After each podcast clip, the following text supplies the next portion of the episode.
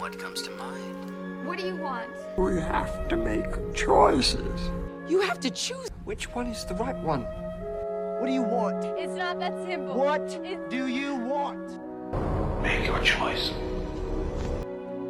Bienvenue sur Le Choix de Marie, le podcast ciné qui vous donne tout simplement des idées de films à regarder.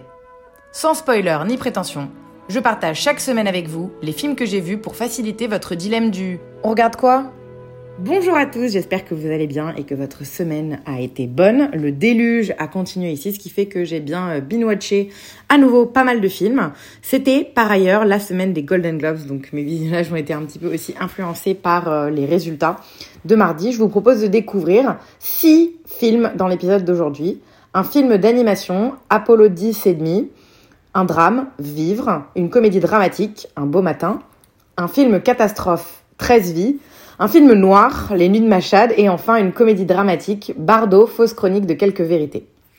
La semaine commence très forte dimanche dernier avec euh, ma petite euh, projection, euh, la première en fait euh, à la Cinémathèque. J'ai reçu en fait pour Noël un abonnement euh, d'un an qui propose euh, de super films, anciens ou nouveaux, souvent euh, accompagnés de rencontres avec les cinéastes. Et dimanche, j'ai donc pu aller voir Apollo dix et demi en présence de Richard Linklater et Tommy Pallotta. Euh, Richard Linklater, c'est donc le réalisateur, et Tommy Pallotta, c'est le directeur de l'animation. Linklater, c'est assurément un de mes réalisateurs préférés, celui à qui on doit la trilogie des Before, euh, Boyhood ou encore euh, Rock Academy. C'est vraiment un génie de l'écriture. Et Apollo dix et demi, c'est son dernier film euh, qui est en animation, qui est sorti en avril deux mille vingt-deux directement sur Netflix. Je voulais pas du tout le voir à la maison, donc euh, j'arrêtais pas de traîner. Il était sur ma liste Netflix, je, je, j'arrivais pas à me résoudre de le voir. Et je suis ravie d'avoir pu aller du coup à cette projection en personne. Le film retrace l'histoire du premier voyage sur la Lune selon deux points de vue croisés, non seulement du côté des astronautes et du centre de contrôle de la mission, mais aussi à travers les yeux d'un enfant qui vit à Houston, au, te- au Texas, et qui nourrit ses propres rêves intergalactiques. Inspiré de la vie du cinéaste lui-même, Apollo dix et demi dresse un portrait de la vie aux États-Unis dans les années soixante, entre passage à l'âge adulte, regard sur la société et aventure d'un autre monde. Décidément, les cinéastes autour de la soixantaine, ils ont une tendance à l'introspection ces temps-ci. Alfonso Cuarón avait ouvert le bal avec Roma, Quentin Tarantino avec son Once Upon a Time in Hollywood avait suivi, Paul Thomas Anderson avec Licorice Pizza ou encore Spielberg avec The Fabelmans cette année. Richard Linklater y s'y met et il ajoute sa pierre à l'édifice avec Apollo dix et demi, une merveille de film nostalgique qui nous immerge dans la pop culture et les mentalités de l'époque. C'est vraiment son fort à ce réal, retranscrire les souvenirs, les rêves, l'adolescence, le passage à l'âge adulte de façon on ne peut plus précise et poétique. Le geste autobiographique est assumé d'un bout à l'autre.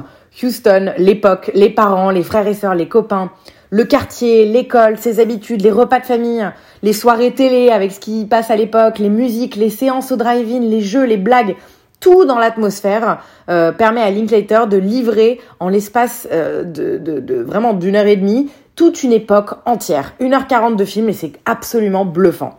Alors on se laisse porter, on se laisse balader, on s'autorise à se replonger dans cette époque qu'on a connue ou pas, mais peu importe finalement tellement son film est sensoriel et immersif. L'American Dream prend quelques tartes, ça on adore, et le regard porté sur la conquête spatiale n'a rien de l'envolée lyrique à laquelle on pourrait s'attendre en fait. Une fois encore, les souvenirs comptent plus que la mythologie accolée à dix-neuf cent soixante-neuf. Il n'y a quasiment aucune histoire dans son film, si ce n'est une vague intrigue de fabulation infantile, mais l'idée c'est surtout de montrer à quel point toutes les choses, petites comme grandes, ont une place dans l'imaginaire, qu'ils soient individuels ou collectifs. C'est un message qui est hyper puissant et tellement, mais tellement vrai. L'animation est superbe et elle nous permet de reconnaître quelques voix euh, et faciès. Euh, Glenn Powell, Zachary Levi et Jack Black notamment, des voix qui sont réconfortantes pour un film qui est réconfortant.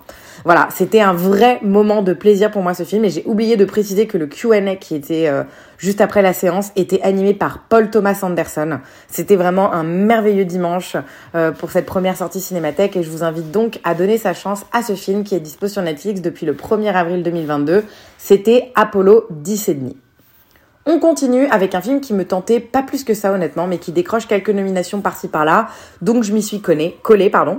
On va parler de Vivre, un film britannique réalisé par Olivier Hermanus, qui se fait, euh, qui s'est déjà, pardon, un petit peu fait remarquer sur la scène des festivals depuis son premier film qui s'appelait Shirley Adams en deux mille neuf. Perso, je l'ai un peu creusé et j'avais jamais entendu parler de lui. Je crois qu'en fait, c'est un petit prodige de cinéma sud-africain qui s'éporte un petit peu partout en Europe depuis quelques temps. Vivre, ça se passe en dix-neuf cent cinquante-trois, lorsque Londres panse encore ses plaies après la Seconde Guerre mondiale. William, un fonctionnaire chevronné, est un rouage impuissant dans le système administratif de la ville qui doit se reconstruire. Il, ve- il mène pardon, une vie morne et sans intérêt, mais tout change lorsqu'on lui diagnostique une maladie grave qui l'oblige à faire le point sur son existence. Rejetant son quotidien banal et routinier, William va alors se dépasser et enfin vivre pleinement sa vie. Il s'agit en fait d'un remake d'un film japonais du même nom d'Akira Kurosawa, sorti en dix-neuf cent cinquante-deux, et lui-même inspiré du roman « La mort d'Ivan Illich » de Léon Tolstoï. Ça m'a clairement donné envie de voir l'original, car ce remake, bien qu'il soit plaisant, est vraiment loin d'être parfait. La première demi-heure du film s'apparente à un calvaire pour le spectateur, vraiment. La mise en scène est paresseuse, les personnages sont totalement atones, franchement, c'est plat. Je me suis dit que ça allait être une heure et demie d'enfer. Lorsque cet homme apprend qu'il a un cancer, il commence par se laisser entraîner dans divers cabarets et le film ne gagne absolument rien à cela. On s'attend au pire pour l'heure qui suit. Mais lorsqu'il décide de s'inspirer de la joie de vivre de Miss Smith, qui est une jeune femme qui travaillait avec lui dans le cabinet, le film, tout comme le personnage de mister Williams, commence enfin à vivre avec une émotion qui va grandissante et on commence à ce moment-là à trouver de l'intérêt au film, ce qui nous amène à peu près à la moitié du film. Et ça fonctionne plutôt bien. Il faut avouer que le sujet est un sujet universel, n'importe où sur Terre, et que le film délivre des messages précieux et incontestables.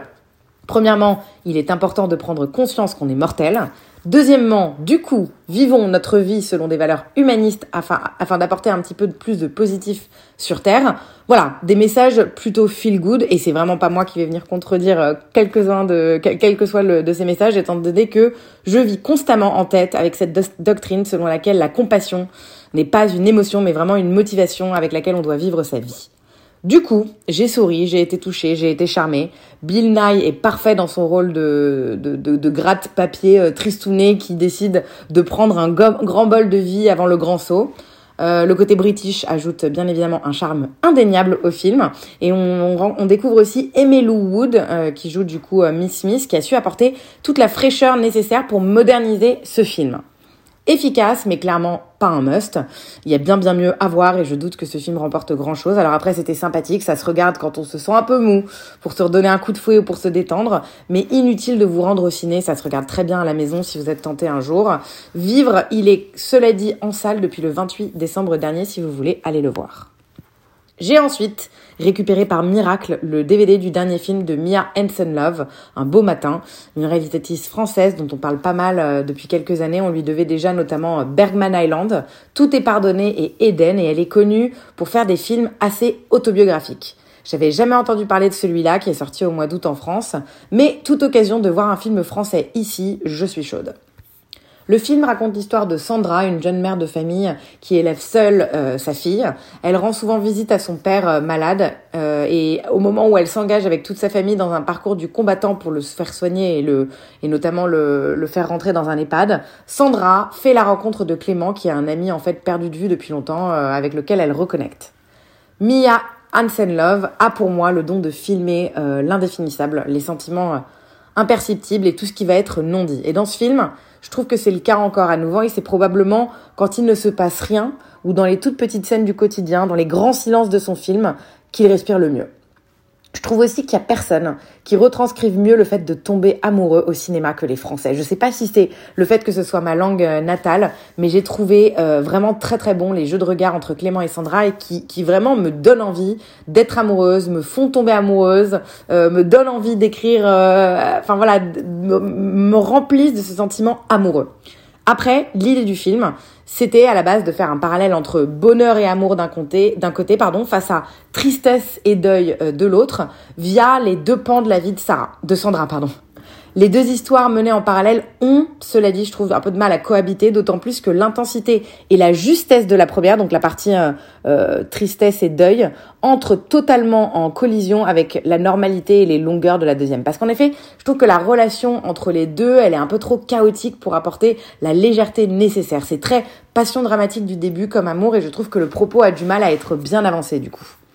La mise en scène est assez anecdotique, honnêtement, euh, jolie, euh, mais pas grand-chose de transcendant, assez simple. Euh, ça reste un film intime, sympa, avec beaucoup de sensibilité et d'humilité surtout. La réussite, pour moi, vraiment, de ce film vient euh, grandement de ses comédiens, à commencer par Pascal Pascal Grégory, pardon, qui joue le père de Sandra. Il est magistral et il joue avec tact et, et justesse cet homme qui ne sait plus où il est, euh, ne sait plus qui il est. Le rôle lead, c'est Léa Seydoux, que j'aime d'habitude pas beaucoup. Elle est plutôt bonne ici parce qu'elle utilise beaucoup plus le non-verbal et je trouve que ça lui va plutôt bien. Et le rôle de Clément, c'est Melvil Poupaud, qui est égal à lui-même, c'est-à-dire absolument excellent. Je tombe amoureuse de lui à chacun de ses rôles, c'est assez incroyable. Je suis contente de l'avoir vu, contente que ça ait été à la maison aussi. Je pense pas que ce soit un film indipens- indispensable pardon, à voir au cinéma. J'ai quand même passé un beau moment, euh, même si je le recommanderais pas non plus euh, en toute urgence. Il est sorti du coup euh, début octobre au ciné en France. Je vous avais dit cet été, mais c'était début octobre. Il est plus vraiment en salle et pas encore en V O D. Ça vaudra euh, le coup pour vous de le mater un soir à la maison, euh, à la télévision, que ce soit en streaming ou en D V D. Si vous avez envie d'un petit feel-good movie, il faudra du coup le noter. C'était un beau matin. Une autre session rattrapage maison ensuite, treize vies de Ron Howard. Ça faisait partie de ces films de deux mille vingt-deux que j'ai pas du tout eu envie de voir à la maison. Euh, ils ont jamais eu de sortie ciné et je ne comprends pas comment est-ce qu'on peut penser à sortir un film catastrophe directement en streaming. C'est vraiment... Euh, c'est quelque chose qui me dépasse. Enfin bref, du coup, je me suis résolue à le voir à la maison. J'étais dans le mood d'un film un peu waouh. J'avais envie d'en voir un peu plein la gueule. Ron Howard, c'est vraiment euh, tout noir ou tout blanc pour moi en général. On a, on a tous vu euh, certains de ses plus grands films, American Graffiti, Un homme d'exception, Apollo treize ou encore Rush. Mais il a aussi dans sa filmographie euh, des trucs vachement moins bien comme Une ode américaine, Le Grinch ou Da Vinci Code et toutes les suites euh, qui ont été après.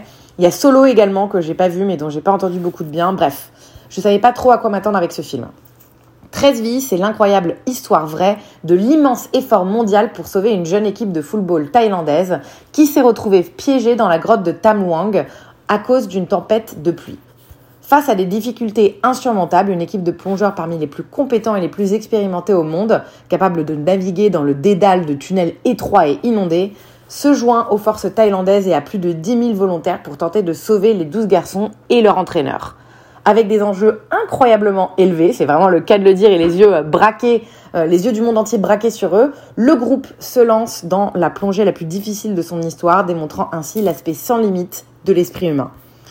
Le début est un peu lent, honnêtement, on a du mal à rentrer dedans, ça traîne un peu, mais le sauvetage à l'issue est tellement improbable et prenant qu'on n'y aurait pas cru si tout cela n'avait pas été une histoire qui s'était réellement passée.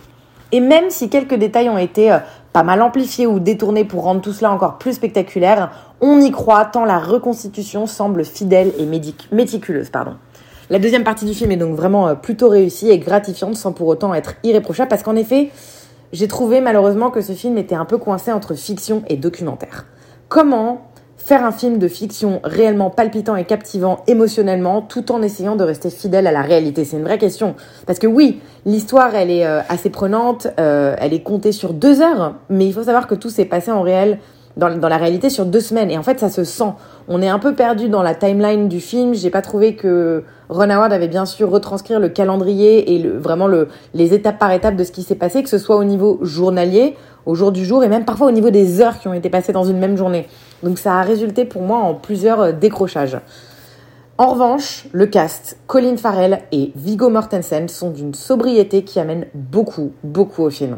Je m'attendais à un truc un peu surfait. Vraiment, le film très américain avec les deux plongeurs qui sauvent tout le monde, qui sont vraiment trop forts, mais pas du tout. Ils sont hyper terre à terre, hyper humains, ils donnent un côté très ancré au film, avec vraiment de très très bonnes performances pour tous les deux. On a aussi Joel Edgerton, euh, qui est tout aussi bon dans le rôle du, de l'anesthésiste, qui va les aider dans leur intervention. Voilà, in fine, c'était un moment sympa ce film, une histoire cool et impressionnante qui suffit à nous faire tenir le coup, même si c'est loin d'être un film parfait. Il est sorti en août directement en streaming sur Amazon Prime, et c'est donc là-bas que vous pouvez le trouver, c'était treize vies. Les deux derniers films de la semaine, c'était à nouveau des projections au ciné. On commence jeudi euh, avec ma deuxième sortie cinémathèque pour voir un film qui s'appelle Les Nuits de Mashhad, un thriller, un thriller pardon, suédo-franco-germano-danois, coécrit et réalisé par Ali Abbasi. C'est un réalisateur danois d'origine iranienne à qui on devait déjà Border, qui est sorti en deux mille dix-huit, que j'ai pas vu, mais qui est formidable euh, comme film apparemment. J'en entends que des... Euh, que de très très bons retours. Et là, ce dernier, Les Nuits de Mashhad, c'est le film qui représente le Danemark aux Oscars cette année et qui fait partie des quinze derniers shortlistés. Iran deux mille un, une journaliste de Téhéran plonge dans les faubourgs les plus malfamés de la ville sainte de Mashhad pour enquêter sur une série de féminicides. Elle va s'apercevoir rapidement que les autorités locales ne sont pas du tout pressées de voir l'affaire résolue. Ces crimes seraient l'œuvre d'un seul homme qui prétend purifier la ville de ses péchés en s'attaquant la nuit à des prostituées. L'histoire est tirée de faits réels et elle fait froid dans le dos. C'est vraiment envoûtant de bout en bout, le réalisateur réussissant à dénoncer toute une société iranienne euh, complète, corrompue et, mal- et malade grâce à un film Euh, qui propose en fait un face-à-face remarquable entre la journaliste et le meurtrier. Parce qu'ici, la question, c'est pas du tout de résoudre l'énigme, parce que dès les premières minutes, on sait qui est le meurtrier. C'est plutôt la traque qui est à l'honneur ici, et surtout toutes les difficultés que cette journaliste va rencontrer sur sa route pour le faire arrêter. Le film va nous permettre de voir l'influence de la religion en Iran, et autant vous dire que c'est vraiment enrageant. Je pense que c'est vraiment un, un film qui est difficile à voir pour des occidentaux tellement ça semble impossible que les choses puissent se passer comme ça quelque part dans le monde. Mais aussi de par, c'est un film qui est difficile aussi de par les scènes de meurtre qui sont assez graphiques et violentes. C'est clairement pas facile à voir comme film. Et Ali Abbasi dit avoir voulu faire un film noir. Le pari est cent pour cent réussi. C'est vraiment nauséabond. Ma seule retenue, et ça risque de vous étonner, c'est sur le caractère féministe du film. Parce que le message du film, il est assurément centré sur la tolérance, l'ouverture d'esprit et le besoin de liberté et d'égalité pour les femmes en Iran. Mais malgré tout, en dehors du personnage de la journaliste qui est le personnage principal, j'ai trouvé que la plupart des personnages féminins du film étaient sous-développés et vraiment plus prétexte à être, à être tués qu'autre chose. Elles se font massacrer, mais elles n'ont pas une voix et une part importante dans le film. Et peut-être que c'était le but de leur donner une place moindre dans le film par rapport à celle des hommes, mais j'ai trouvé que le choix était assez étonnant, et en fait j'ai vu le film euh, avec une intervention du réalisateur derrière, euh, et voilà, il le dit, il a voulu faire un film euh, pour mettre les, les, les femmes à l'honneur. Je suis pas, j'ai pas pu, on n'a pas pu poser de questions, mais je j'ai pas du tout euh, ressenti ça dans sa façon de mettre en scène les femmes. Après, comme je le disais, il faut aussi avouer que Zahar Amin Ebrahimi, euh, l'actrice qui joue le, la journaliste, elle est absolument incroyable du coup dans ce rôle de Rahimi. Elle donne euh, de la force et de l'espoir et elle dévoile en fait ce nouveau visage euh, de l'Iran et notamment des femmes en Iran.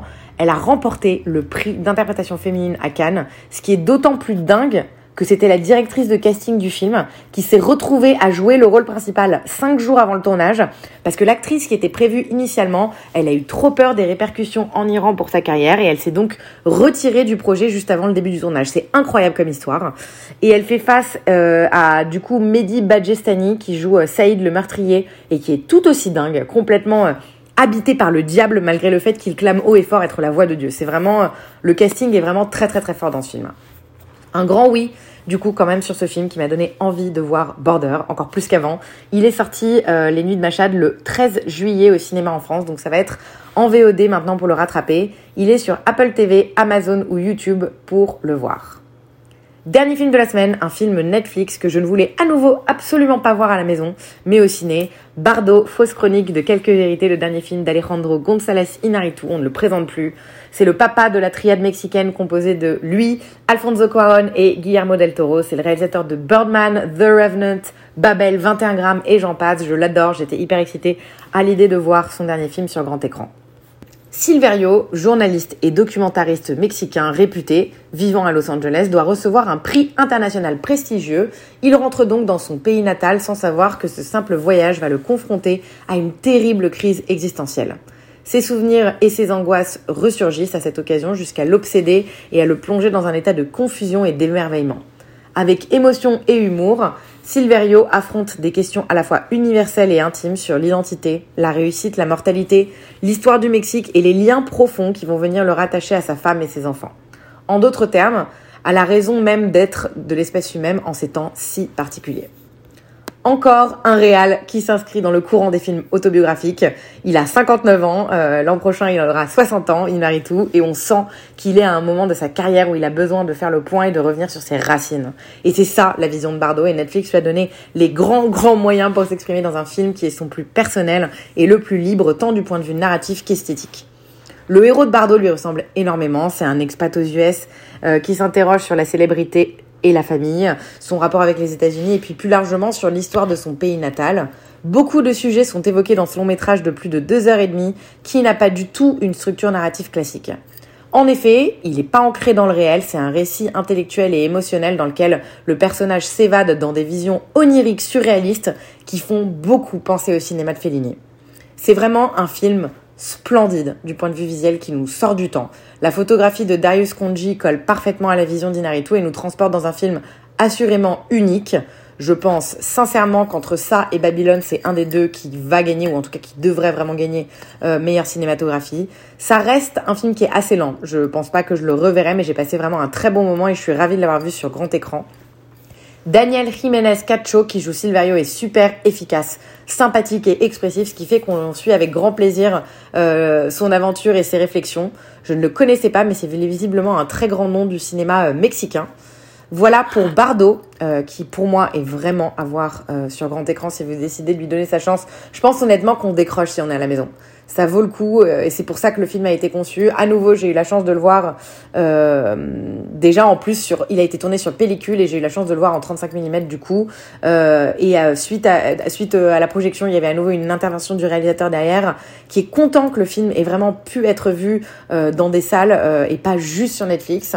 Cela dit, il est sorti sur la plateforme le seize décembre, donc vous pouvez le trouver là-bas en streaming si vous voulez le voir. On s'arrête là sur cette grosse semaine encore bien solide.